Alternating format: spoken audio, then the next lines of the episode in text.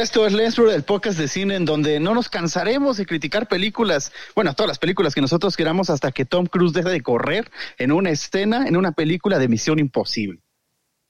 Get ready. Lights, camera, action, action.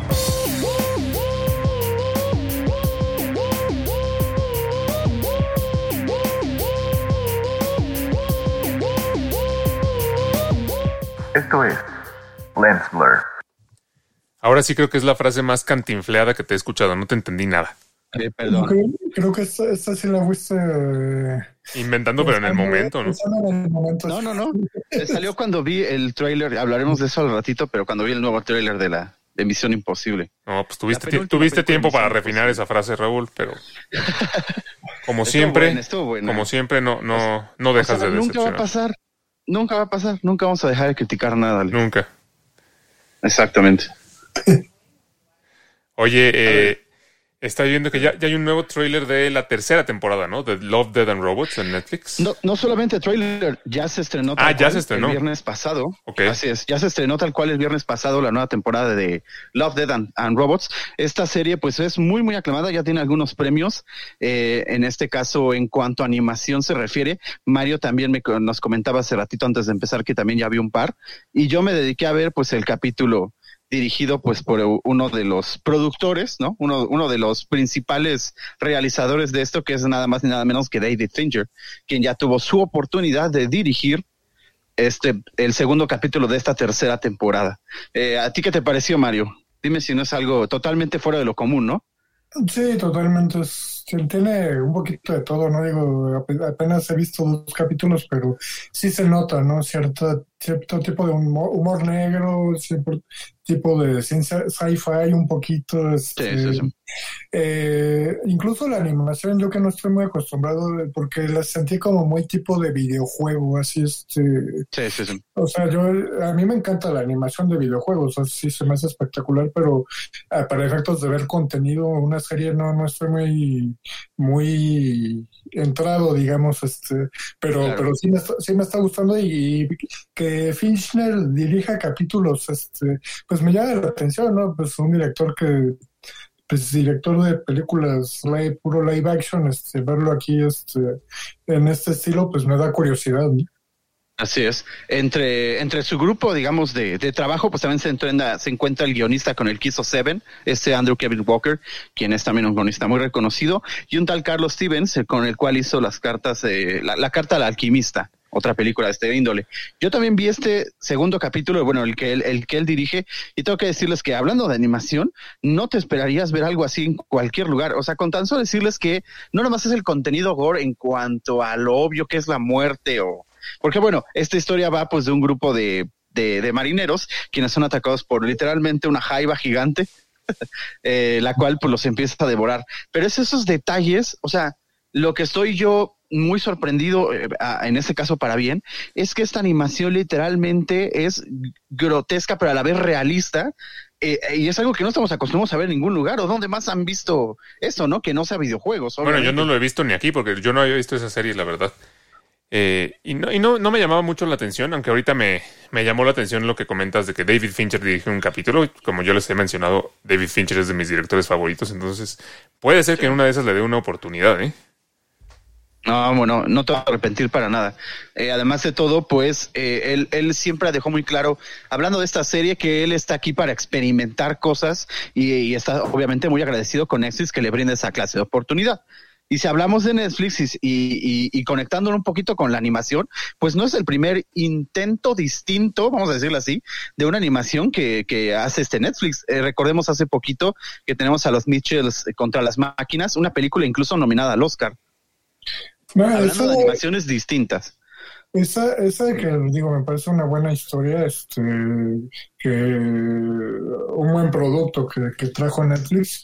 Y también la de la casa, ¿no? Esta película que más este, stop motion, Sí. este, pero muy interesante, o sea, este, cómo cuenta tres historias eh, en una película. Eh, si no la han visto, la verdad es que se la recomiendo mucho. O sea, sí, sí, para efectos de, de animación, yo, yo diría que Netflix se ha posicionado bien. O sea, sí, sí, sí tiene cartas fuertes nuevas ahí, está guardada. Claro, claro. A mí lo que me pasa con series de animación es lo mismo que me pasa con Clone Wars y ese tipo de cosas, como que yo pienso en series de animación y pienso que son para niños y no me, no me, no me atraen tanto. No, Alex. Hay películas de O sea, animación ¿por que sí me llama mucho la atención ver, pero series de animación la verdad es que sí como que no me, no me llama mucho la atención. O sea, ¿crees que Clone Wars es infantil? Sí. No, no, no. Por favor, ponte un sonidito de. Y no de aplausos, ¿eh? Porque. Eso es. Vaya, no es No que crea que sea infantil, la verdad es que nunca la he visto. Eh, sé que tiene su fandom así de señores este, cuarentones como tú. Pero, Ay, 40. pero, eh, No, sé, o sea, chavo. más bien, o sea, no es que crea que sea infantil, sino que yo como que lo asocio la animación con series infantiles y no me dan tantas ganas de verlo. No, no, no. ¿Y por qué pasa eso? O sea, y no eres tú el único que, que, que he escuchado decir eso. Inmediatamente conectamos, cuando se trata de algo animado, conectamos con algo que va a ser totalmente infantil. Ya ni siquiera estoy hablando de Toy Story, de, de ese tipo de cosas, sino hora de aventura, de ese estilo de cosas. O sea, ¿por qué llegamos a ese, a ese punto, no? Pues no sé, porque así, así nos acostumbramos a que las películas animadas son de niños. No, no, no. Bueno, No sé. acostumbraron, no- yo también no sé, ¿eh? Digo, digo, pensándonos de, de niños, ¿no? Cuando éramos niños, los tres que somos de la, de la edad prácticamente. Ah, yo también este, soy cuarentón. Rayos. Sí, tú también, Alex. Tan, tan, tan. este, o sea, sí, o sea, eran historias, o sea, por ejemplo, la primera de Toy Story, pues sí, o sea, yo la vi eh, como 20, 20 veces o así, la, la primera de Toy Story. Por, e- por ese sentido, ¿no? O sea, sí eran historias como mucho más enfocadas a nosotros en aquel tiempo, ¿no? Lo- Los, niños. Y, y yo siento que a diferencia de aquel entonces, ahorita, o sea, las historias que yo estoy viendo animadas en su, en su mayoría, claro, con excepciones, ¿no? Que, no dejan de, de ser para niños, pero nunca había visto que el concepto de animación para efecto de historia tan tan para adultos, ¿no? O sea, las historias, o sea, sí están como en ese sentido. La misma Soul, que es de, de Pixar, o sea, yo, yo sí siento Sí. que es una historia para adultos, Sí, totalmente. definitivamente, pero como que, como sí. que nos venden la animación como para niños y entonces, o sea, incluso si, si hubieras estrenado Soul en, en cines, no, no te habrían puesto trailers para adultos, te habrían puesto trailers en español de, pel- de otras películas animadas para niños, ¿estás de acuerdo? A ver, pero para empezar, ¿qué es trailer para adultos? O sea, ¿qué, O sea, ¿Qué es película para adultos, me ¿Cómo? refiero. O sea, no te Ah, habrían puesto el trailer de una película para adultos, te habrían puesto el trailer de una película para niños, a pesar de que Soul no es necesariamente una película para niños. Sí, bueno, es que Pixar pareciera que va como para ambos lados, ¿no? Es una película, por eso lo llama como más familiar, ¿no? Vaya, te pongo este, te pongo este ejemplo, no sé si tenga tanto que ver o no.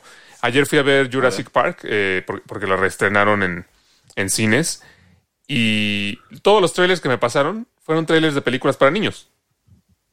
Como que la mercadotecnia nos dice, a los niños les gustan mucho los dinosaurios, te voy a poner puros trailers para niños, asumiendo que Jurassic Park, Jurassic Park es una película para niños. Hazme el puede favor. ser, ¿no? Entonces, Pero y así es lo que pasa con las películas animadas. O sea, aunque tú vayas a ver una película animada que es para adultos, te la van a vender como que es para niños. Sí, sí, o sea, tiene, tiene lógica en el sentido de, de lo técnico, ¿no? O sea, tú piensas en animación, pues, piensas, ¿no? O sea, los colores, este, personajes simpáticos, este, pues sí, o sea, mercadológicamente pues tienen que hacer eso, ¿no? Relacionar la película que vas a ver al cine eh, con los trailers que presentas, ¿no? O sea, sí es, va en ese sentido. Sí, pero, a ver, estás diciendo que Jurassic Park, o sea, ¿quién dijo eso? Solamente, es, es que imagínense, solamente porque aparece un elemento, no sé, por ejemplo, imagínense Deadpool. Ah, pues a los niños les gustan los superhéroes, pues vamos a poner Deadpool, no. No que hay un elemento, en este caso dinosaurios, significa que es para niños. Vean, vean la uno de Jurassic Park, tiene brazos desmembrados, tenemos eh, eh, dinosaurios comiéndose otros dinosaurios y a seres humanos. Entiendo que los niños pues puedan decir, wow, qué padre. Pues claro, pero se que vuelve, se vuelve entre comillas para niños cuando te venden mil juguetes de Jurassic Park.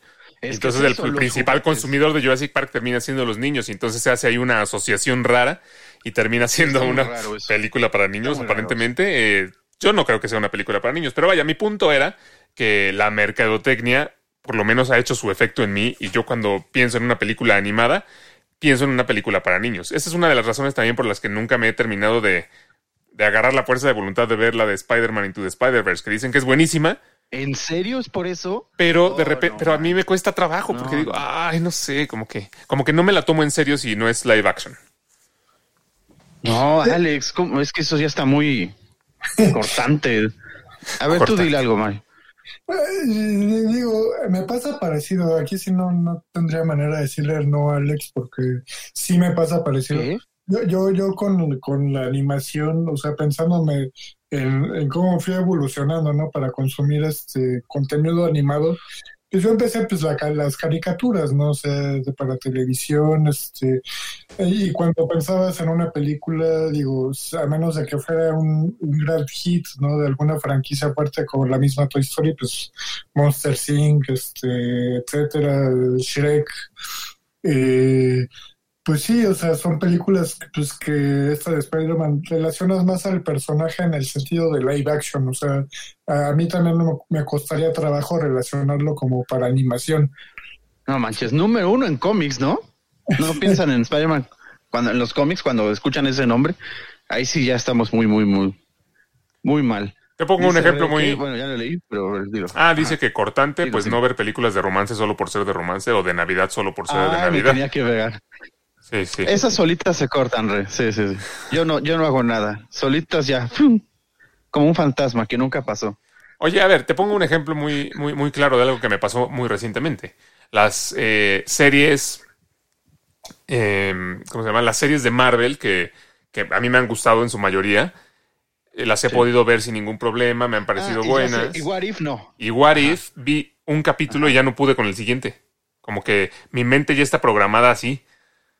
Es que incluso no, ya- ya es incluso una- series que vi de niño, como, como la serie animada de Batman, que es buenísima, o la serie animada de X-Men, que es buenísima, si las intento ver ahorita, Gárgolas, ¿no? eh, Gárgolas, por ejemplo, que me encantaba, las Ah. intento ver ahorita, pero me cuesta trabajo, a pesar de que son buenas y son son buenas historias, siguen teniendo ese elemento como infantil, porque al final así las quieren vender.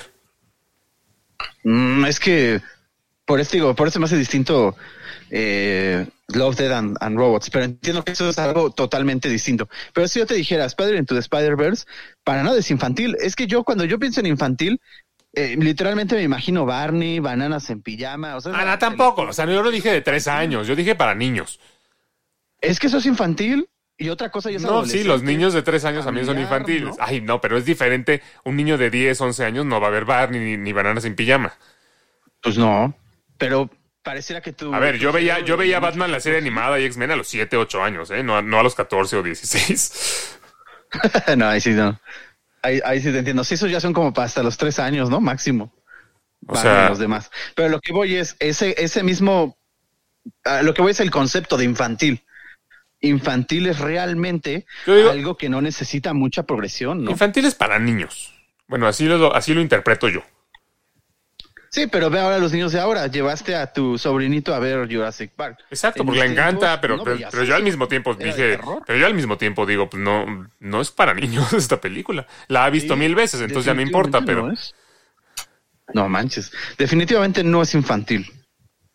No, o sea, y es que aparte, tú- tú- tú como niño, este, pues de alguna manera to- todavía no estás tan condicionado, ¿no? Por, por cosas, cuestiones sociales, cuestiones que, que de, influenci- de, ser influenciado, ¿no? Este, por el entorno.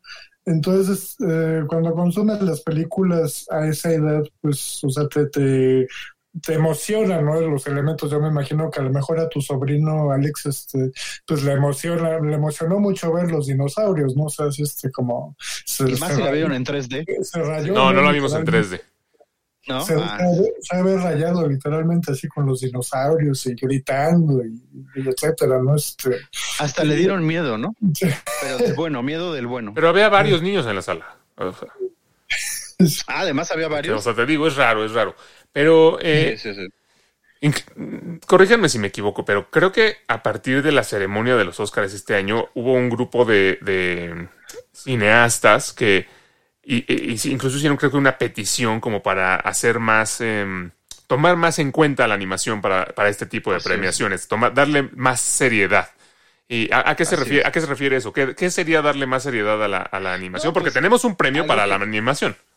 Claro, claro, pero es eso justamente lo que decimos. Darle más seriedad es no nada más premiar la animación en general, ¿no? Sino sería una premiación incluso hasta de dirección, una de efectos, ya que esa ya sería obviamente de, de Pixar o de Disney, ¿no? Pero a ver, sería darle pero a ver, sí. voces, tal vez. No creo, o sea, a, a lo mejor ahí yo te diría, sí podría haber un Oscar, por decirte, al mejor, a la mejor actuación de voz, porque definitivamente no ha de ser lo mismo estar en una cabina Sí. grabando tu voz para un personaje que todavía ni siquiera ha sido animado que, Sí, eh, que estarlo haciendo en el set, ¿no? O sea, Sí, ese, ese, ese me parece una buena idea. O sea, una, una, un Oscar a la mejor actuación con voz me parecería bien. Pero, pero darle un Oscar a dirección de película animada y demás, yo siento que sería lo contrario. O sea, quitarle seriedad. Porque al final, si tú lo quieres, eh, tú quieres darle mayor seriedad a este género de películas o a este tipo, a esta forma de hacer eh, cine, pues no, no, no haces un, no haces más premios eh, enfocados solo en eso, sino que incluyes estas películas en los premios grandes. Es decir, incluyes películas animadas en el premio a mejor película, incluyes películas animadas en el premio a mejor director, pero no, Ah, bueno, eso también. pero Sí, no haces sí. uno de mejor director de película animada, porque entonces es lo mismo que decir, estamos segregando a las digo, películas animadas. Sí, yo lo pensaba, exacto. No lo había visto del lado de segregar, lo veía más como de denle más lugar, pero es verdad. Qué mejor forma de darle lugar que incluyendo las Y ha sucedido, ¿no? Como con Toy Story grandes, ¿no? 3, con La Bella y la Bestia. Sí, sí, sí. Pero es lo que digo, aún pareciera que la propia academia también tiene esa mentalidad de, como cuando vas a comer con la familia, ¿no? Es la familia de los primitos, ¿no? Perdóname, la mesa de los primitos, que es, va desde los 5 como hasta los 11, 12 años, y ya después la mesa de los adultos, ¿no? Pareciera que esto de la animación para la academia sigue siendo eso, ¿no? Sí, o sea, de alguna manera, a lo mejor en el inconsciente, ¿no? Lo- se, se vuelve hasta una cosa inconsciente, ¿no? De, de seguir viendo la animación como una cuestión de, eh, o sea, para un público infantil meramente, y la verdad es que, por lo que les, lo mismo que les decía hace rato, ¿no? Este, yo cada vez veo más historias de animación en un sentido totalmente para adultos, o sea, las historias que cuentan, este, aunado a, a los recursos técnicos con los que se complementan, pues, pues Claro, sí, claro. yo, estoy con los dos, o sea, con algo, lo que dice Alex de eh, incluirlas para mejor película en general, pues, o sea, no lo vería nada mal. Pero a ver, Lo ¿cuántas películas? en- No, Ah, pero no vas a acabar eso. Justo lo decíamos, Encanto es una película X. De hecho, el mensaje no sé cuál sea más que no, no creer lo que te dicen todos, ¿no? En cambio, los Mitchell contra las máquinas, hablando en cuanto a familia, tiene un mensaje mucho más concreto en lo que es una relación familiar real. De Pero esa no es para los- niños, los lazos Mitchell con contra las padre, máquinas. Con tu madre. No, esa sí es más adolescente, esa es a lo que voy. Como es más adolescente, pues la, academia- la academia dijo, no, como es animación, ah, para niños, désenla encanto. Pareciera que así dijeron. Ah, no sé, es que también, o sea, ¿cuántas películas, cuántas no merecía. No, sí, sí, estoy de acuerdo. O sea, a mí Encanto no me encanta. pero, este, pero a lo que voy es que no sé si sea tanto esa mentalidad puramente de la academia. O sea, ¿cuántas películas sí, realmente hay de animación que no sean para un público más infantil? O sea, ¿cuántas películas tú, tú ves que se estrenan en el cine que son para un público adulto de animación? Sí, eso sí son pocas. Recuerdo esa, eh, hasta ahorita tres. Beowulf, no sé si se acuerdan de esa. pero Beowulf de- era una animación como tirándole a verse muy realista, ¿no? Sí, pues sí, pero sí, seguía siendo. eh, Pero, o sea, la historia de un guerrero vikingo mata eh, bestias, pues no es para niños. Por eso, pero, pero es una animación distinta. Es como el Rey León live action, que es de animación, pero al final es como No. queriéndose ver live action, ¿no? Pues es que, pero cuenta, pues al final es animación. Bueno, sí. La O sea, es tienes, razón, tienes razón. Sí cuenta. La que produjeron Spielberg y Jackson, Peter Jackson, eh, Tintín. Pero ese es más para niños, ¿no? Tintín. No, pues tiene, tiene clues, tiene. eh, eh, Es que es esa combinación que tenía la serie de Tintín, que sí era, tenía su parte graciosa, pero a la vez es como acción muy bien pensada. De a ver si cae esto para acá, la inclinación hace que el barco se mueva así, entonces pueden hacer esto. Eso. A sea, ver, a ver, a ver. Una cosa es que sea, una cosa es que sea para niños y otra cosa es, es este que es que haya, haya que hacerlo estúpido nada más para que sea para niños. O sea, los niños pueden ver una película que esté bien hecha y con buenos detalles, ¿no? Sí, pero que voy es la historia, pues en este caso es un misterio de quién robó no sé qué cosa, entonces el misterio como tal no es tan infantil, no es tan obvio, pues sí tiene su, o sea, creo que la disfrutan un poco más adolescentes y adultos. Y la tercera, la de Spider-Man Into the Spider-Verse, también no es, a pesar de que tiene Spider-Man, a pesar de que tiene esos elementos, no es necesariamente para niños, porque la historia también es muy, Pero no se trata de un pues, niño para llamado. Miles Morales. Sí, pero vamos, desen- de hecho, eh, vamos desencadenando cómo va descubriendo sus poderes, cómo los va llevando aparte, y además de que ahora tiene que lidiar con otras versiones de él, y además salvar al mundo, ¿no? Que es lo, lo, lo obvio. A mí me suena como que sí es para niños. No, no, no. Ay, Digo, eh, o sea, al final el negocio es el que manda y creo que ahí, por ejemplo, Disney ha encontrado una buena fórmula entre hacer películas que desde el punto de vista más superficial a lo mejor parece que son para niños, pero le- les incluye eh, mensajes y, otras eh, cosas a sus historias que a lo mejor son más dirigidas a un público adulto y que a lo mejor los niños no, no, no captan de primera instancia y esto es- va más dirigido al público adulto. O sea, siento que las, de, las películas de Disney y Pixar eh, son el mejor balance, por así decirlo, entre, entre lo que Sí, sí, sí. puede ser comercialmente factible, porque lo van a comprar, todos los niños la van a querer ir a ver, van a querer comprar sus, eh, sus juguetes, van a querer que les compren el DVD, bueno, ahora van a querer que se suscriban a Disney Plus, pero al mismo sí. tiempo te ofrecen dentro de ese contenido eh, material más eh, elevado, por así decirlo. Sí, eso sí, yo creo que están bien equilibradas. ¿Qué vas a decir, Mario? Sí, o sea, yo, yo, yo pensando en el público, en el espectador infantil, este, o sea, yo, yo siento que es como muy, o sea, yo, yo el concepto infantil ya lo siento hasta como sobrante, ¿saben? O sea, es importante sí para efectos de, de clasificación de- del, del espectador, o sea, de los que van a ver una película doble A, o una película A para toda la familia, este, sí es importante, este, porque pues no puedes meter a un niño a ver una, una C, ¿no? O sea, pues no, o sea, este, no, Exacto, este, exacto. pero, eh, pero en el sentido ya como de entender a este, a este espectador de, de, este, de esta edad, este, o sea, siento que ya empieza a sobrar, o sea, porque al final de cuentas los niños, o sea, son, son bien curiosos, o sea, yo vuelvo a lo mismo, o sea, cuando éramos niños, o sea, me pongo a pensar en la misma Caballeros del Zodíaco, Ah, yo la empecé a ver a los como a los seis años, o sea, a los seis O años sea. y, y- y la y la, la volví, pasaron pasaron más de 25 años para que la volviera a ver, este, y, la volví a ver en, en 2019 y bueno, no menos, como 20 años a lo mejor, este, Menos, Ah, como bueno. 30. Ajá, esto es como en 2019 y la verdad es que tiene elementos, pues, o sea, como muy, pues hablo de, Sí, de religión. Es que ese era el atractivo del anime. En He-Man no ibas a encontrar Ah, exacto. personas este, perforando el. el- Bueno, acuérdate de- el- de- la otra, ¿no? del jorobado de Notre Dame. O sea, es una película, es la película del verano de niños de ese año de Disney. Y tú la ves y eh, hay un tema ahí como del eh, como del pecado y, y la lujuria Sí, sí, y sí. cosas así que no son temas nada de niños. Sí, muy ortodoxos, así es. Sí, pues, pero al final pues se va con la época. Tú acabas de tocar algo muy importante, Alex. Es verdad, Disney, en este caso Pixar más bien, porque de- estamos hablando de, bueno, es que sí son animaciones, pero vámonos un poquito más actual, ¿no? A lo que es ahora sí animar en 3D y todo eso. Bueno, pero que Disney ya también esto- lo hace así. Sí, claro, ya también lo hace. Pero me refiero a los que lo hicieron todo, pues posible, eh, desde Toy Story, ¿no? Pues obviamente sí es Pixar. Y como tú dices, tanto un niño de 6 años eh, como un señor de 60 años puedan disfrutar una misma producción, sí tienes que ser un genio, ¿no? Tanto en guion, tanto en muchas cosas.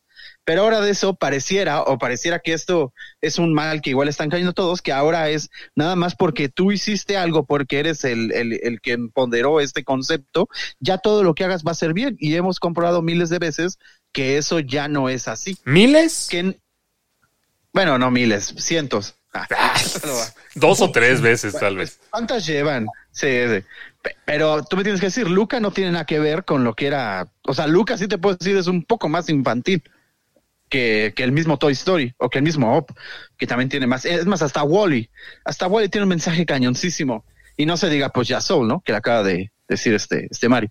Ahora, ¿por qué pareciera que todo lo que hace, todo, todo lo que hace eh, Disney Pixar o Disney ya es, pero si justamente lo que el mundo necesita, pareciera que son los que mueven la batuta. Pues son los que realidad mueven la batuta. Son los que mueven la batuta. o sea, sí, pero ahora ya sale más. Es lo mismo que le está pasando a Netflix. Netflix ya no es el único encargado del streaming.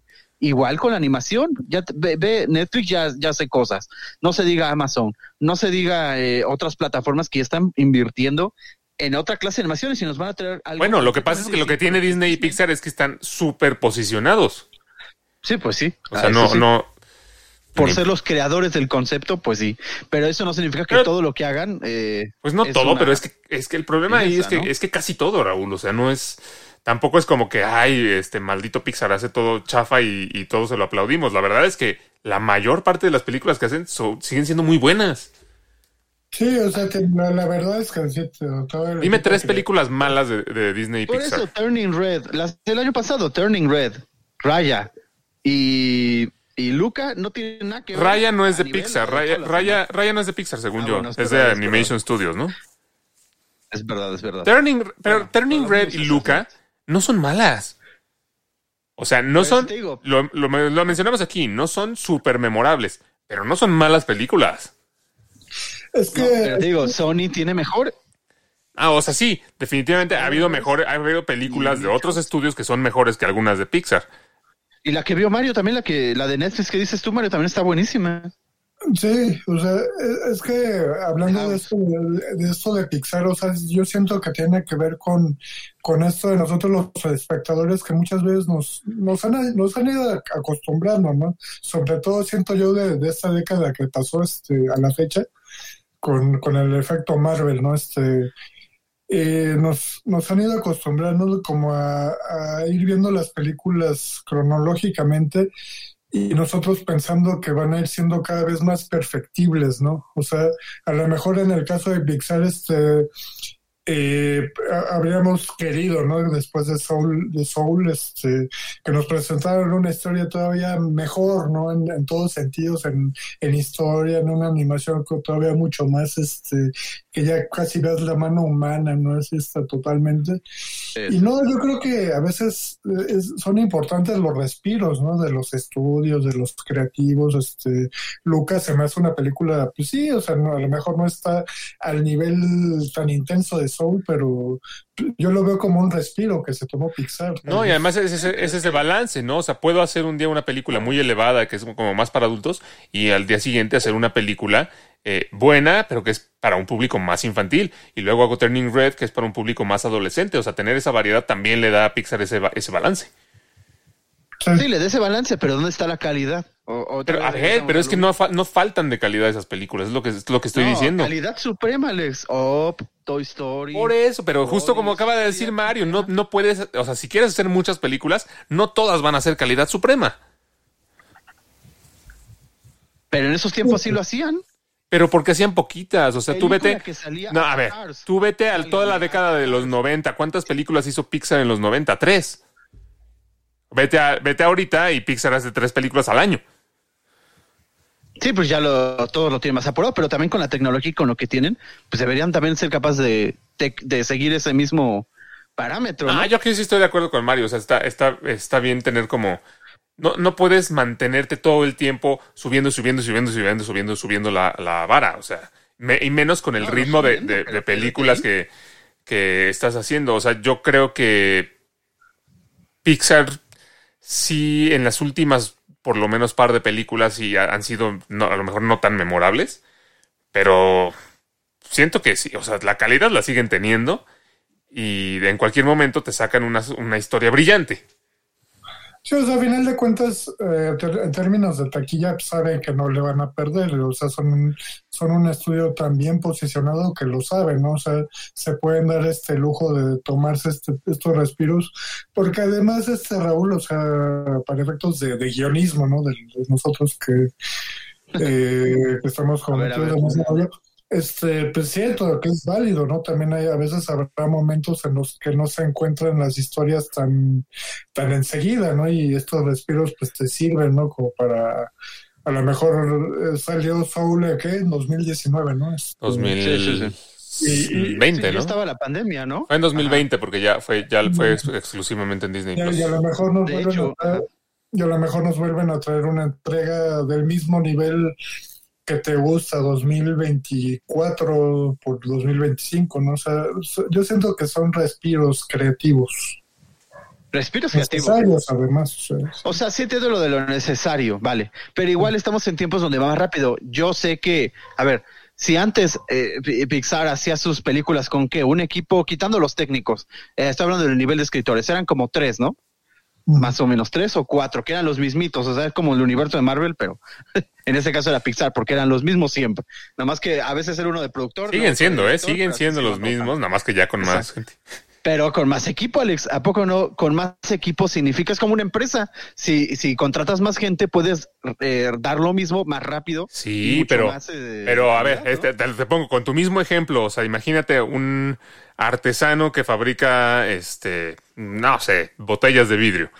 Y, y son las botellas de vidrio más bonitas y, con un toque artesanal muy importante. Va creciendo, va creciendo, se convierte en una empresa, tiene eh, franquicias, la vende en todo el mundo. Obviamente, pues necesita eh, hacerse de más personal y todo maquinaria para producir en masa, ya la calidad o ese, o ese toque de artesanía de la botella de vidrio, pues ya obviamente no es el mismo. Bueno, pero lo puede él seguir, en- ah, tal vez ya no lo hace él con las manos, pero sí da el, el visto bueno, ¿no? Bu- Bueno, pero, pero, es que yo, yo no entiendo así aquí, o sea, Pixar lo está haciendo bien, o sea, sigue haciendo buenas películas.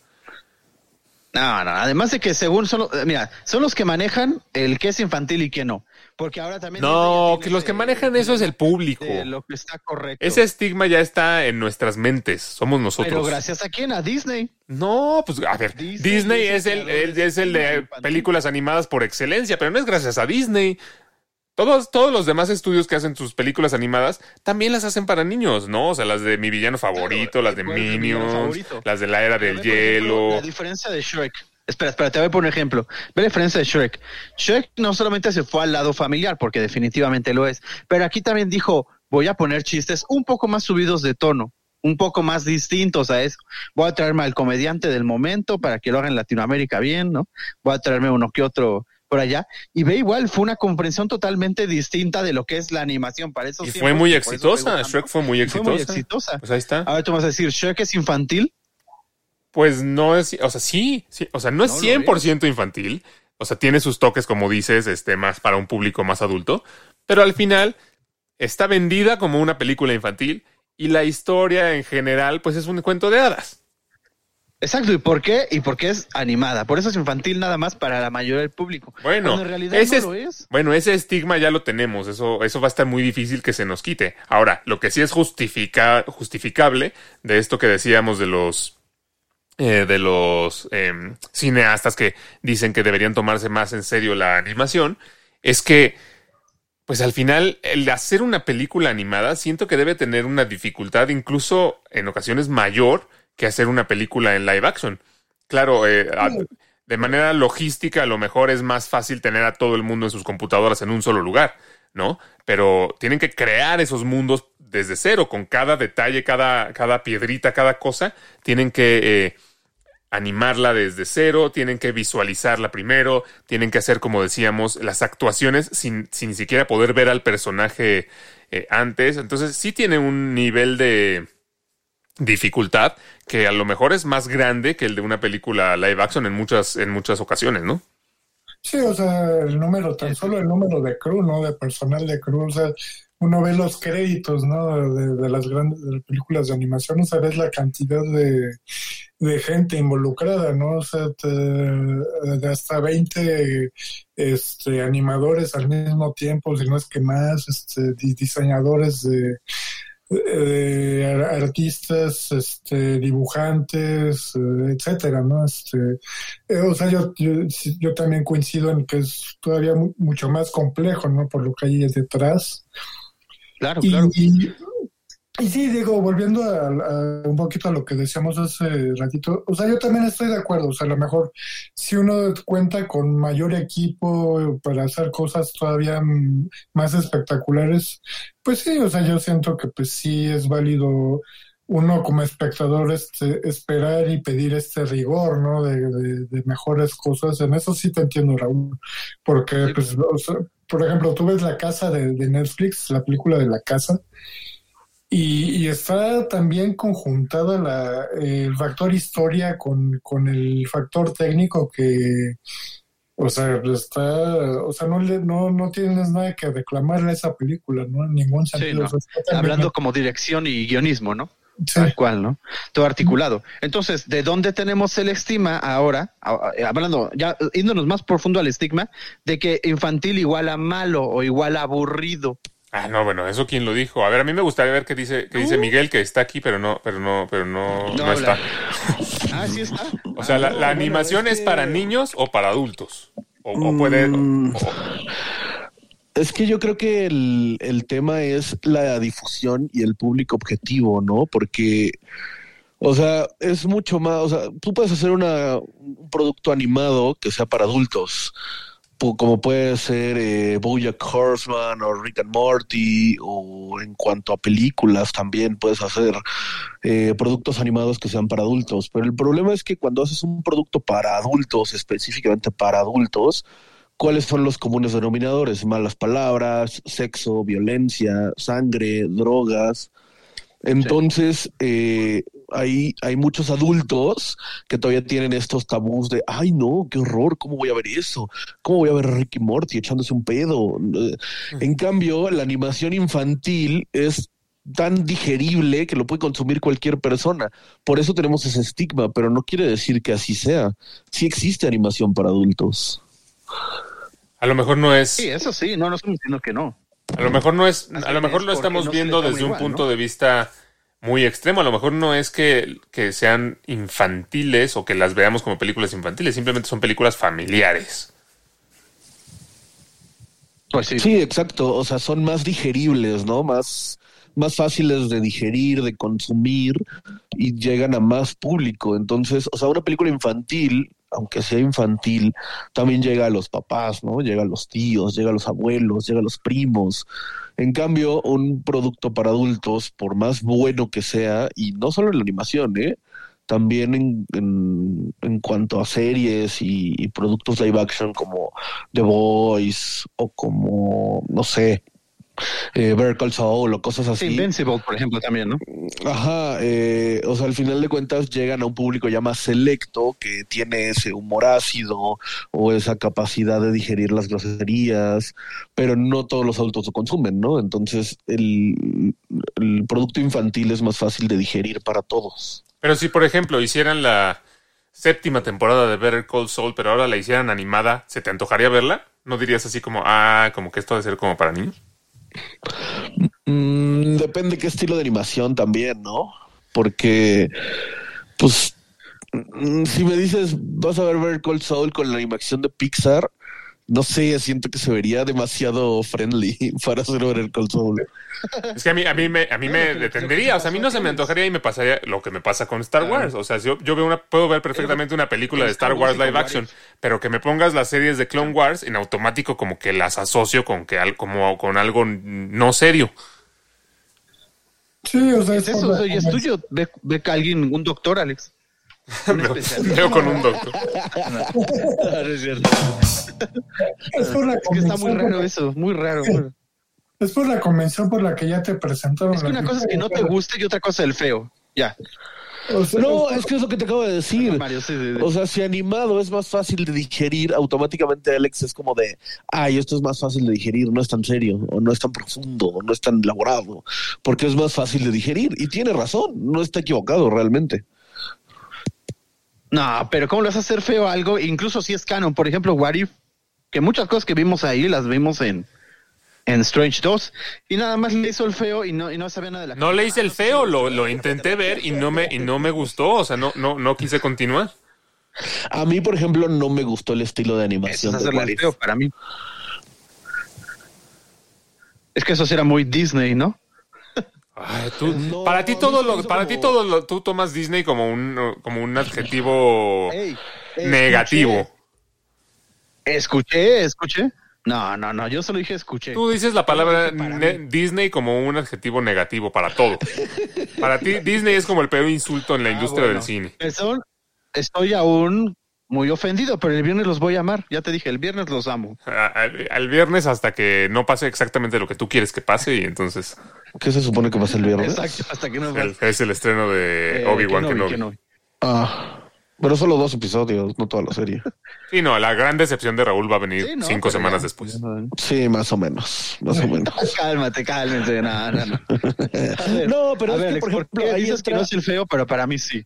Ahí entra lo que yo digo del, del estilo de animación. O sea, por ejemplo, What If, eh, o sea, lo que te presenta está interesante, pero el estilo de animación no me gustó. Se me hace como hecho al aventón, como sencillo, como para lo que nos puede ofrecer Marvel. Entonces, el estilo de animación no me gustó. Pero efectivamente, como dice Raúl, no quiere decir que no tenga una buena historia, igual que Clone Wars. Sí, no, yo no digo que no tengan buenas historias, pero me cuestan mucho más trabajo que verlo en live action. Pues también cuando hablan otro idioma. Sí, también ver una película que, que Sí. en, en alemán o en francés o así, que tengo que estar leyendo los subtítulos, me, me cuesta más.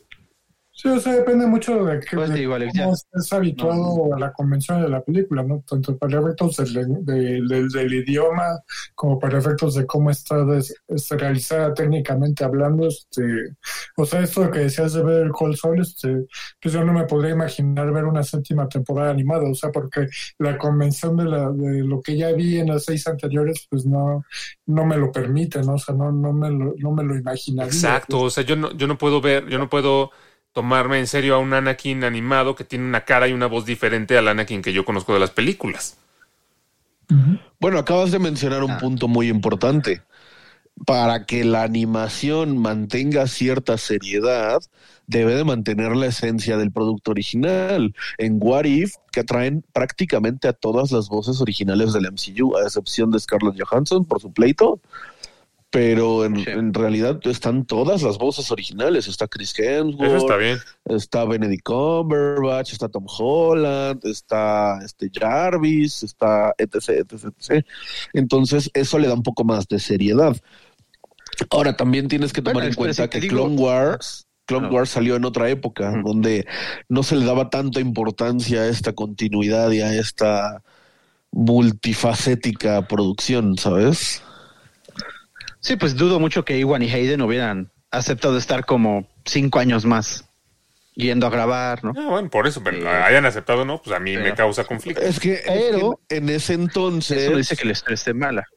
en ese entonces no, no era solo Alex el que desestimaba la animación, sino también eran Ian McGregor y, Chris, y, y Hayden Christensen, que Star Wars les decía, oye, voy a hacer un producto animado, ven a grabar. Y Ewan McGregor y, y Hayden Christensen era como, nah, que voy a andar grabando esa madre. O sea, no. No, ¿cómo creen? Cuando leían el guion ya decían, ah, cabrón, está bueno. Pues no, Entonces tanto, no tanto, pasó. tanto no dijeron eso que no, que no salieron en la, en la serie animada, Raúl. No, es que se pone bueno después, desgraciadamente. Dios mío. Ni siquiera Ray Park hace la voz de Darth. Maul en, en Clone Wars, ¿o sí? Sí, no, no, no. No, no, no. Bueno, No, que Darth. Maul realmente ni siquiera tiene No, voz. ahí, ahí Marvel hizo un, bueno, más bien sentó un precedente, ¿no? Al construir todo este universo cinematográfico. Entonces, a la hora de hacer un producto animado o hacer series, etc., etc., primero cometió un mismo error. Cometió el mismo error al hacer las series de Agents of Shield y de Iron Fist y demás, que eran parte del universo cinematográfico, pero menos serias, ¿no? Menos, no, no se relacionaban. Y dijeron, no, es que si lo vamos a hacer, tenemos que hacerlo todo integrado. Y entonces empezaron a construir este universo ya multiplataforma, ¿no? Sí, exacto. Hablando de bases, entonces ya les voy a preguntar a los, a los tres. Y también voy a responder yo, si quieren. No, no queremos, estamos bien. Pues de modo se chinga. ¿Qué tiene que hacer la industria de la animación para ser tomada más en serio, no solamente en cuanto a premios se refiere, sino ya para quitar el inconsciente colectivo que se carga Alex y mucho más como él? Yo creo que no es la industria, yo creo que no es algo que pueda hacer la industria de la de la animación. Yo creo que la industria de la animación lo está haciendo eh, muy bien de- eh, eh, de- desde el punto de vista eh, artístico, ¿no? Yo creo que eh, ahí es más bien la industria de la mercadotecnia la que la que nos puso esta idea en la cabeza y la, la única que la puede quitar. Igual a Disney. Es lo que te estoy Ah. diciendo desde que empezamos el programa. Ah. La mercadotecnia de la industria de animación es Disney, Alex. Aunque no lo quieras creer. A ver, el día que el día que también Sony y DreamWorks y todas las demás empiecen a vender sus películas de animadas como para algo más que para niños, ya me vienes a decir que todo es culpa de Ya Disney. lo hizo Sony. Con- Es que aquí, Sony con aquí Raúl sí tiene un, un punto que es que tú piensas en algo animado y automáticamente lo primero que piensas es Disney. O sea, porque es, es como si piensas en un refresco de cola, pues piensas en Coca-Cola. Sí, pero eso es por el posicionamiento y por eso esa es la idea que tú tienes en tu cabeza, pero eso no es algo que Disney pueda cambiar, pues al final para No, Disney eso es es que- bueno, para Disney eso es que bueno. voy. Que al final de cuentas, o sea, mencióname una película de animación que te venga a la mente así de bote pronto, la que sea. Blancanieves. Blancanieves. Eh, tiene animación friendly para niños, con una historia tranquila, una historia linda. Y así si me mencionas 20 más, las 20 sí son enfocadas para niños. O sea, si te vas más hacia acá, hacia el presente, Hacia no sé, por ejemplo, cómo entrenar a tu dragón. Pero ese es el tipo de... ¿Cómo entrenar, es- cómo entrenar a tu dragón también está hecho para niños. Los dragones no son imponentes, miedosos, este, no es, no es Game of Thrones, es una historia Sí, no. friendly. Entonces, yo creo que ahí sí la animación o la industria de la animación sí tendría que elegir mejor. Bueno, no elegir mejor, diversificar mejor sus historias. Ya no hacer solo películas tan friendly y empezar a probar hacer un poco de terror o hacer un poco de fiesta de salchichas o un poco de cosas así, ¿no? O sea, por ejemplo, Coraline. Coraline es para niños, pero da miedo. Es, es, es un poco más adulta. Yo creo que sí pueden romper el molde un poco la industria de la animación. Sí, rómpanlo y líbrense de Disney.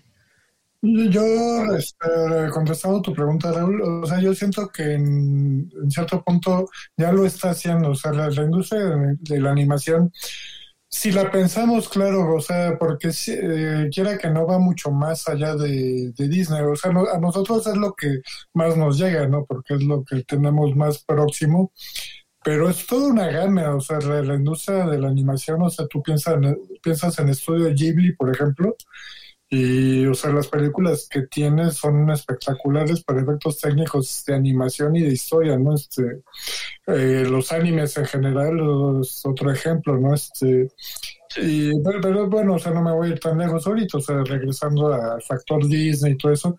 Eh, coincido, o sea, sí estoy de acuerdo en lo que dices tú, Miguel, este, sí deberían de buscar di- diversificarse en, en cuanto a historias.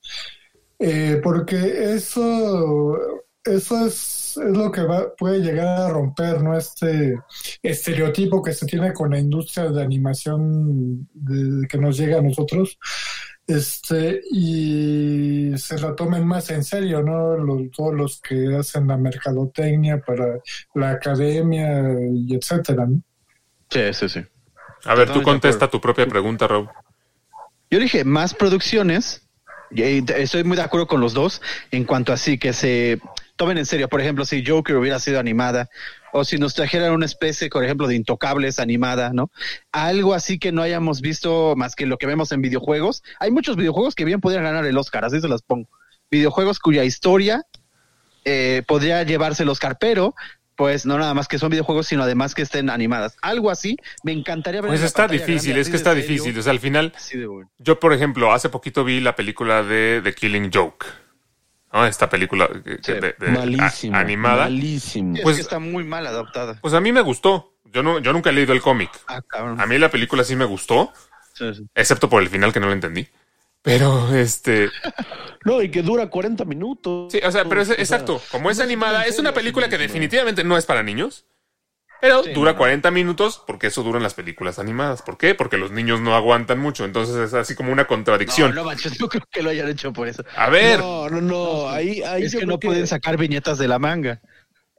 bueno, pero si es una historia cortita, entonces cua- no, no puedes decir que es mala porque dure 40 minutos.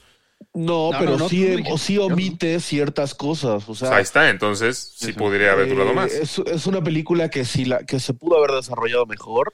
Ahora imagínate The Dark Knight en animada. Pero es que también ahí es donde entra lo que yo dije, el estilo de animación. O sea, tú busca eh, The Legend of Zelda Breath of the Wild en, en Google. Eso es animación. Al final de cuentas, Sí. ese juego es animación. Tú buscas Sí. Assassin's Creed Valhalla, eso es animación. No tiene que ser todo caricatura y, y- y animación retro o animación infantil.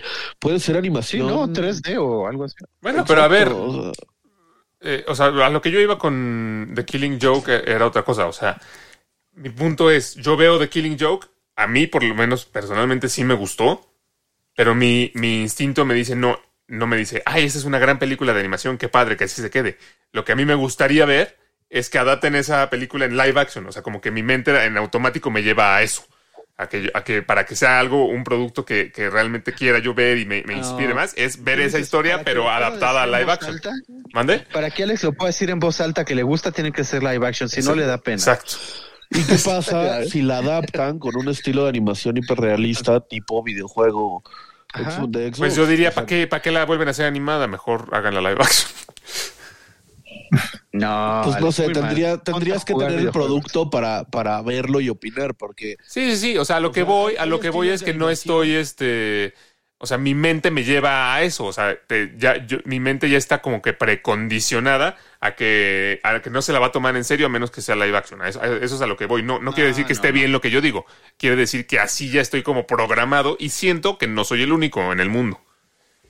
No, no, no. Pues no, pero- O sea, yo te di la razón hace rato. La animación eh, automáticamente lo hace más digerible en muchos casos, pero también estás pensando en animación tipo Roger Rabbit y tipo eh, Chip and Dale. Y no, hay animaciones hiperrealistas muy buenas. Sí. Eh, simplemente el Rey León. El Rey León es animación, al final de cuentas. Sí. El, el live action, entre comillas, es animación. Sí, pero la, a ver, pero la gente luego, luego se quejó y querían que le pusieran expresiones a los leones y, y que se pareciera más a la caricatura, ¿a poco no? Bueno, quizá no es el producto con el que tendrían que haberlo hecho, pero imagínatelo con The Killing Joke. Pues no Sí, sé. tipo como con las animaciones de Arkham Asylum. O sea, The Killing Joke tampoco es como que sea Se súper caricaturesco. Vaya, es caricatura, pero no es, pero no es como que sea una animación friendly. O sea, es una animación mucho más Sí, seria. no son los Looney Tunes, ¿no? Exacto. Sí, sí, sí. Pero bueno, ¿qué, qué, qué, qué- qué opina, ¿qué opina la gente que nos está escuchando? Eso es lo que a mí me gustaría eh, saber. Ya voy a pasar a las noticias, así que si quieren interrumpirme, háganlo ahora. No, no, no, después, Alex, gracias. Ah, bueno. Qué amable por preguntar. Estas son Lens News.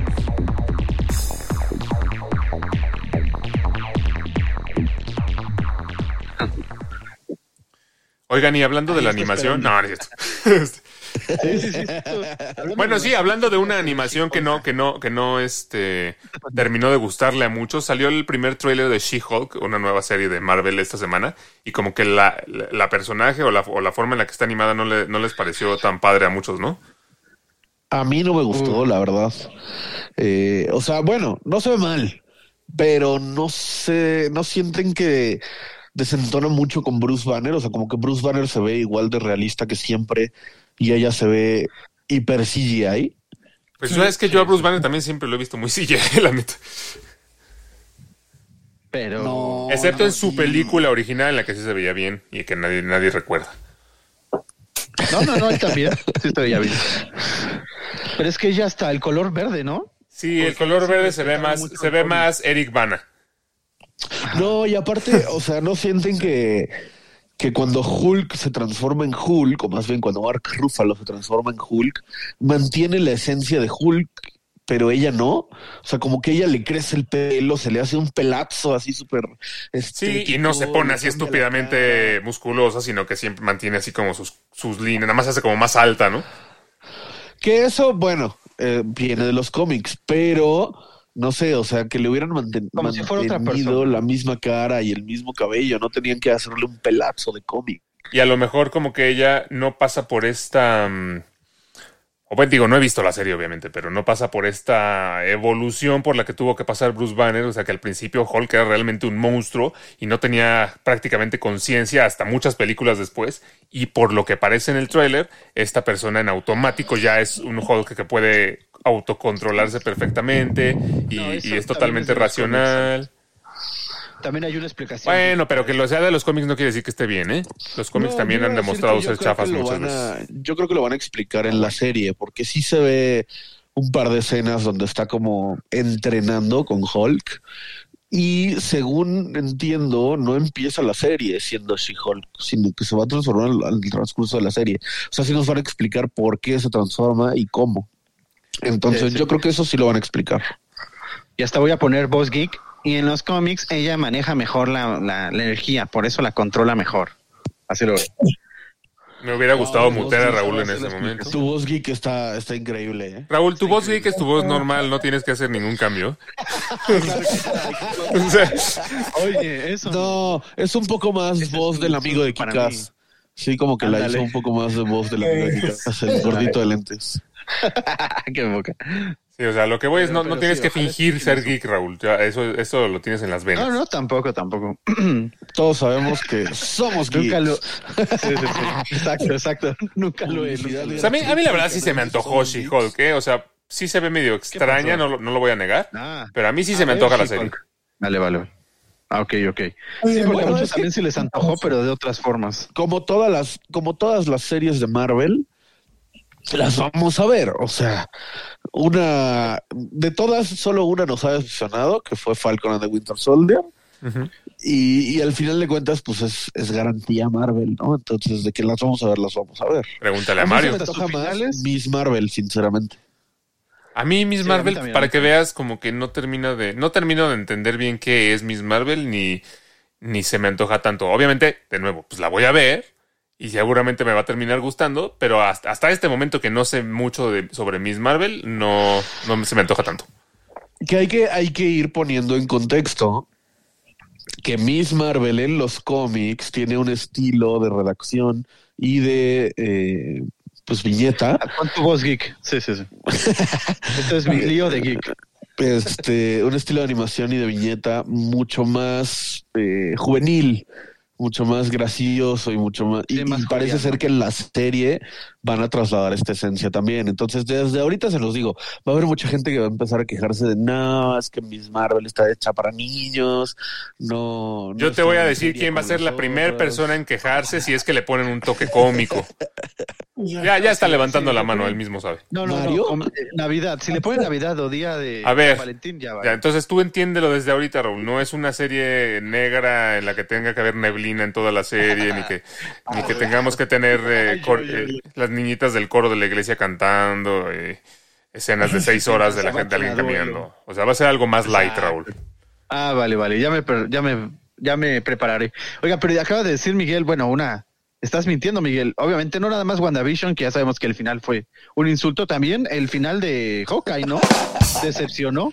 ¿A quién le decepcionó? Absoluto. A mí tampoco. Pues estuvo muy, bueno, estuvo muy X, ¿no? ¿Por qué? Estuvo verguísima la pelea con el Kingpin.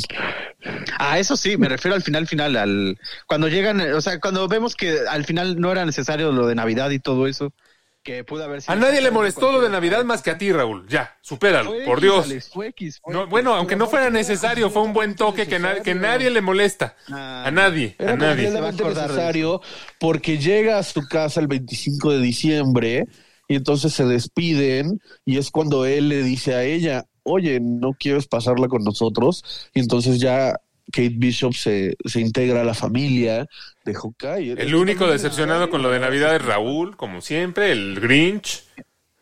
Lo hubieran invitado a cenar normal sin que fuera 25 y hubiera sido lo O mismo. sea, Raúl va a venir un día a decirnos que el Grinch es una porquería de película que porque empieza muy bien cuando odia la Navidad y luego cuando ya se vuelve bueno es una basura. Como odia. Te digo nomás, te- tuve la razón que era innecesario, Alex. Sí, tú- todo- claro, tuviste súper razón, Raúl, no manches. En, en siete meses sí- ya, tendrás, ya tendrás tu oportunidad de, Exacto, exacto, gracias. Mar. Lo único que sí A es que. Tony Dalton tiene exactamente el mismo personaje en Better Call Saul que en Hawkeye. Y eso Que no me Hawkeye, encanta, pero ¿eh? con una espada. Ese es su, ese es su rango actoral. pues. O sea, no se, no se reinventó, no intentó algo diferente, no.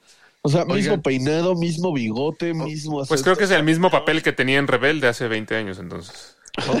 En, en Oigan, Matando creo que. Ajá. Creo, entonces Tony Dalton es el nuevo Derbez. Tampoco, Pero serio. Pero pero serio. sin dar risa. Pero neta, o sea, Ah, pero sí da risa. de, de Hawkeye verdad, se, pasa a ver el Cold Soul, solamente deja la espada y ya, es el mismo personaje. Sí, sí, sí. Bueno. Es verdad, es verdad. Oigan, hablando de series Sí, de que respeten, ¿eh? series de Marvel, Que sí eh, respeten a Daredevil. Disney confirma que va a hacer un reboot de Daredevil. No saben, no, no entiendo yo si por reboot se quiere decir que van a hacer una nueva serie desde cero o si van a traer al Daredevil Sí, de sí, Netflix. Es que quién sabe, la quieren reiniciar, Alex. Lo quieren poner ya Valentín y Navidad. y No, todo bueno, el- quieren, entonces ya la van a echar a perder. El Daredevil ya salió en Spider-Man y ya sabemos que ese es Sí, Daredevil. ya sabemos que va a ser él. Ajá, yo creo que lo que van a hacer es respetar lo que pasó en, la, en sus tres temporadas, pero Ojalá. empezar de cero, o sea, como dar un salto en el tiempo, no sé, ¿Qué? cinco años después ya más maduro o algo No, así. no lo barbelicen, por favor. ¿No lo que? la- las tres temporadas de Netflix son sus tres primeros sus tres primeros años o sus primeros, su primer año como Daredevil. No, y vaya, y sí tiene que, que- tener algo de, de- Sí tiene que ser algo canon, ¿no? Porque tal- al final el mismo Kingpin es el que Por sale en. Hawkeye y demás.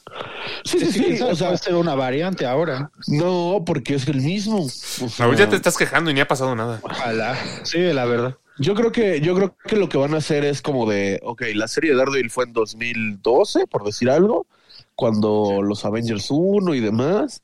Y ahorita ya estamos más adelante, entonces vamos a dar un salto en el tiempo con Daredevil, un reboot ya más en el futuro. Más Sí, bueno, maduro, ojalá, más ojalá. héroe. Oigan, a lo mejor nos fuimos. respeten la esencia. A lo mejor nos fuimos muy rápido después de lo que pasó en los Oscars a decir, ya todo el mundo está cancelando los proyectos de, de Will Smith, ya por ejemplo Bad Boys 4 eh, con Sony ya está en pausa o se cancela. Bueno, salieron los, los realizadores de, o los productores más bien de Bad Boys a decir que existía ese rumor, pero que no, que la película eh, estaba en desarrollo en ese momento y sigue estando en desarrollo. No, no se ha cancelado nada, ni se ha eh, eliminado a Will Smith del cast, ni mucho menos como que salieron a desmentir ese rumor, por lo menos de esa producción, ¿no? No sabemos qué, haya pasado con otras, pero eh, por lo menos Sony no está listo para cancelar a Will Smith. Bueno, es que ya se redimió, ¿no? ¿Cómo, cómo? Ya, ya se redimió, ¿no? ¿Ah, Yo sí? creo que por eso ya. Pues ya se fue a, pues, ya a que y todo, ¿no? Ya ves que luego pues, Netflix, por ejemplo, se pone muy especial. Este, a mí me, me, me da gusto, o sea, si, si no lo, si se mantiene en el cast, pues qué bueno, ¿no? Pues tiene que estar, no puede haber Bad Boys sin Will Smith. Yo creo que ya Sí, se dieron exacto. cuenta de que era muy estúpida su postura original y fue como de, ah, ya se enfrió todo, no pasó a mayores. No, sí, todo sigue. Exacto. Lo cual me da es gusto. que lo que está pasando entre Amber, es que lo que está pasando entre Amber y Depp es un duro golpe para la cancelación, para esta cultura de cancelación, donde nada es lo que parece. Pues Yo no, pero al mismo tiempo, abrir los, o- abrir los ojos. o sea, por un lado es, ay, sí, cancelamos a Johnny Depp y ahora ya estamos viendo que no, que él no era el malo, pero por otro lado es, si- sigue, siguen estando en la mitad de un juicio que, que cada quien declara y ya están queriendo cancelar a Amber Heard sin que, sin que esto haya terminado. Entonces, por un lado sí lo que dices Raúl de, de ay, a lo mejor sí la cancelación no, no es tan efectiva, pero por el otro lado ya quieren cancelar a la otra, o sea. Bueno, pero la otra ya tiene más pruebas, o sea, y lo estamos viendo todos, por lo menos. Pero no ha- esto no ha terminado, ¿No? entonces, digo, no nos vamos a meternos así mucho en el chisme, pero... Con lo que llevamos, yo creo que ahí los dos van a salir raspados. ¿eh? Nadie va a salir inocente. Pues sí, también. Oh, bueno, los dos están locos, va a decir la jueza, ya, váyanse de aquí. Sí. Pues sí, perder mi sí, es que sí. Pues de lo que han dicho, yo creo que sí. Oigan, eh, se Y estrenó. qué triste, porque la verdad Mera estaba bien sabrosa. Yo sí quería volver a verla. Bueno, pues siempre puedes ver- volver a ver Aquaman 10 1. minutos y ya. Sí. Thor en el agua. a a Thor en el agua. To- Siempre puedes Oye, volver a ver cierto, Thor. ¿vieron el tráiler de Thor? Está buenísimo. Sí, salió un nuevo tráiler de Sí, Thor. Salió hoy, ¿no? Hoy en la mañana. Ayer. Ayer, Ok. ayer. Está Ya bueno. nos enseñó la cómo se ve Christian Bale y qué chulada. Ya vimos a Christian Bale como el asesino Sí, de se ve dioses. muy- se ve muy maldito. eh. Vimos un poco más de Natalie Portman como Thor. Vimos un poco mucho de Thor también. Vemos a Thor que sigue mucho con este. Sí, mucho que no. con perdimos. este toque de, eh, como de personaje de comedia que le vimos en Endgame. Oye, ese, ¿Personaje ese? Christian Bale no deja de sorprenderme, ¿eh? como su virtud de pues, camaleónico, ¿no? De pasar de un, de un tono de personaje a uno totalmente diferente. Sí, es un gran actor, definitivamente. Por eso digo, desde que los conozco, él tiene algo que es ser un perfecto villano, grandísimo. Ya lo vimos desde Psycho, bueno, American Psycho, y ya ahorita, uf, va a volver a darles clases a los de Marvel. No, y, y yo creo que eh, se ve que va a estar bien dirigido, ¿no? Porque, por ejemplo, Gela con. Ay, se me fue el nombre de esta señora. Kate este, Blanchett. Con Kate Blanchett. Era también un gran villano y Kate Blanchett una gran actriz, pero también cuenta mucho como el guion y cómo está dirigido y creo que Christian Bale se va a pulir, ¿eh? Pues digo, fue el mismo director, ¿no? De, de Thor Love and Thunder que de Thor Sí, Ragnarok. Taika, Taika Waititi. sí, Taika Waititi fue el mismito. Y él, pues ya, que lo tome más en... eh, eh, esta era, la tomó en serio, pero sí le llegó a dar esos lados como cómicos, ¿no? De, Yo creo que lado. aquí el lado cómico va a no, ser. ¿eh? El lado cómico va a ser del lado de Limpia. Como que siento que Zeus se ve muy cómico. Siento Yo siento que Thor se ve muy cómico. O sea, Thor ya le están llevando muy al extremo con, con sus. Por lo menos con lo que se ve en los trailers. Pues yo lo veo bien. Pues siempre ha sido así, ¿no? Oh, no, eso está, digo, está bien, pero él va a ser el lado cómico. Entonces a Raúl no le va a gustar la película porque va a tener cosas cómicas. Y Natalie Portman, no, no. 10, ¿eh? Se ve mamadísima. Sí. Sí, ¿eh? Eh, casi como Ben Affleck. Y hablando de, de trailers, ya para terminar, se estrenó también el trailer que más le va a interesar a Miguel, el de Misión Imposible Dead Reckoning, Exacto. parte 1. Solo por eso llegué corriendo. Para ese trailer. ¿Sabes Yo sé. Porque no. Yo lo sé. Yo lo sé. Y se ve buena, ¿eh? Se ve, se ve muy Misión Imposible. Se ve muy Misión Imposible Pero- la película. No, Alex, pero yo no sé, ahora sí le sentí tantito de Rápidos y Furiosos de lo nuevo. Del plano. poquito, ¿Por qué? Sí. ¿en, qué ¿En qué aspecto? ¿Qué? Pues del lado ¿Van al de salvar al mundo, será lo, será la última vez. Eh, estas como frases, ¿no? Que se escuchan muy padre, pero son huecas de todo lo que has hecho ha sido en vano o has seguido. Ese, ese lado. Ay, pero eso que- lo han manejado en todas las de Misión Imposible. O sea, siempre, sé, siempre resulta digo, que todo ahora lo que sí ha hecho lo ha, llevado, lo ha llevado hasta aquí. A ver, Pero- ya sé, lo mismo decía de Fallout y Fallout fue una belleza. Entonces, ojalá me. Regresa, por Yo ejemplo, Henry. Cerny al personaje de Kid Rich, que, era, que es el Sí. personaje que salía en la primera película. Eso me emocionó. No me encantó ver otra vez a Tom Cruise colgado de un tren, como que esa, esa escena ya la vimos en la primera película. Ya pero, lo vimos en la 1. pero, ve- pero vimos un, un vistazo a su gran stunt de esta película que va a ser brincar desde un desfiladero con su motocicleta.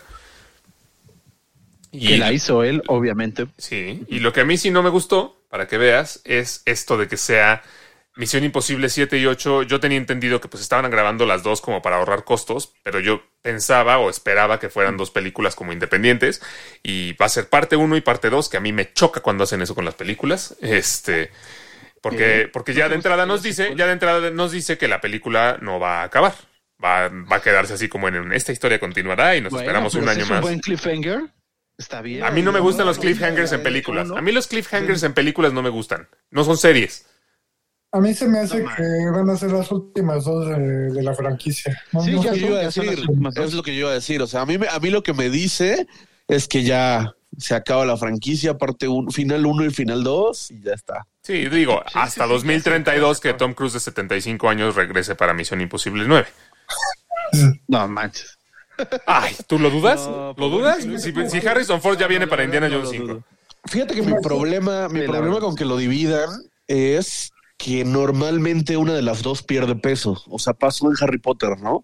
Dividieron el- la última película en dos partes y entonces Las Reliquias de la Muerte parte uno es aburridísima, pierde peso, no tiene nada, eh, no pasa ¿Sí? nada, todo el tiempo están en el bosque, solos, ¿Para esto peleando. viniste? ¿Para esto Y ya la- corriendo para Y ya, la, y ya la parte 2 tiene la batalla. Es la mejor. La No, muerte de Voldemort, etc, etc. O sea, todo lo emocionante pasa en la 2. Ay, En la 1 no pasa nada. Ima- imagínense que Tom Cruise tenía nuestra. No, nada más te cuentan la historia de las reliquias. la primera de Misión No, Imposible. ¿Te O sea, cuenta cómo? eh, que, eh, imagínense que Tom Cruise tenía nuestra por edad hacernos sentir. cuando hizo la primera de Misión Imposible. O sea, ya cuántas lleva todos estos años. ya? No manches, pero se veía de 18 años, no manches. Vemos la, vemos la clara escena de, de Tom Cruise corriendo también, como, como es eh, de esperarse. Y yo lo vi, sí lo lo vi que como que, como que algo le hicieron en la cara. No sé si con CGI o con maquillaje, pero sí se le ve así como estirada, ¿no? En el trailer. No sé si se fijaron. Sobre todo ahora sí que ahora que está haciendo Y en la gira algunos de medios. que voltea, sí se le ve. Ahora, ahora que está haciendo la gira de medios de Top Gun Maverick y como que todos tenemos presente su cara, sí se nota. Sí, se nota raro. Algo, algo, algo le hicieron en la cara. Eh, pero en general sí se me antoja, pero yo repito, las películas no son series y eso de que me dejen una película en cliffhanger y tengan que esperar una, un año para que se estrene la siguiente, eso sí no me gusta. Pero bueno, a ver qué pasa. A ver si lo manejan bien. Ojalá no, Pudieran- ojalá no pase eso, de que se vuelva aburrida una de las dos. No pudiera ser- pudieran hacerlo, manejarlo bien como con Avengers, ¿no? Que al final Infinity War y Endgame sabemos que es parte 1 y parte 2 realmente. Y, pero, pero Infinity War al final sí tiene un final, o sea, un desenlace por lo menos, y no te deja como en cliffhanger, te deja como en, no manches, o sea, o sea, te, te, te mueve, pero no te deja así de, de, de que te lo cortan de, de sopetón. Sí, no te deja con el qué pasará, sino te deja con el verde, pasó esto, ¿no? Ajá, exacto. Pues Y- sí, y- de acuerdo, Alex. Pues a ver, a ver, a ver qué tal. Está todavía falta un año para el estreno de Misión Imposible eh, eh, ya, ya se me olvidó el nombre, lo acabo de decir, ya se me olvidó. Dead, Death Reckoning. Death Reckoning. Death Reckoning. 68. Ponle Sí, 68. sentencia de en español, sentencia de muerte. Pero pues, de mientras tenemos Top Gun Maverick que se estrena mañana.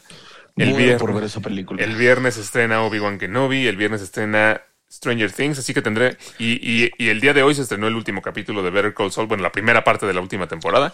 Entonces, Ay, semana, ¿eh? entonces ¿qué sí, semanón tenemos? semana. Vamos a tener mucho de qué hablar la próxima. de estrenar Jurassic World también. No, Jurassic World todavía no se estrena. Se estrena hasta el primero de junio.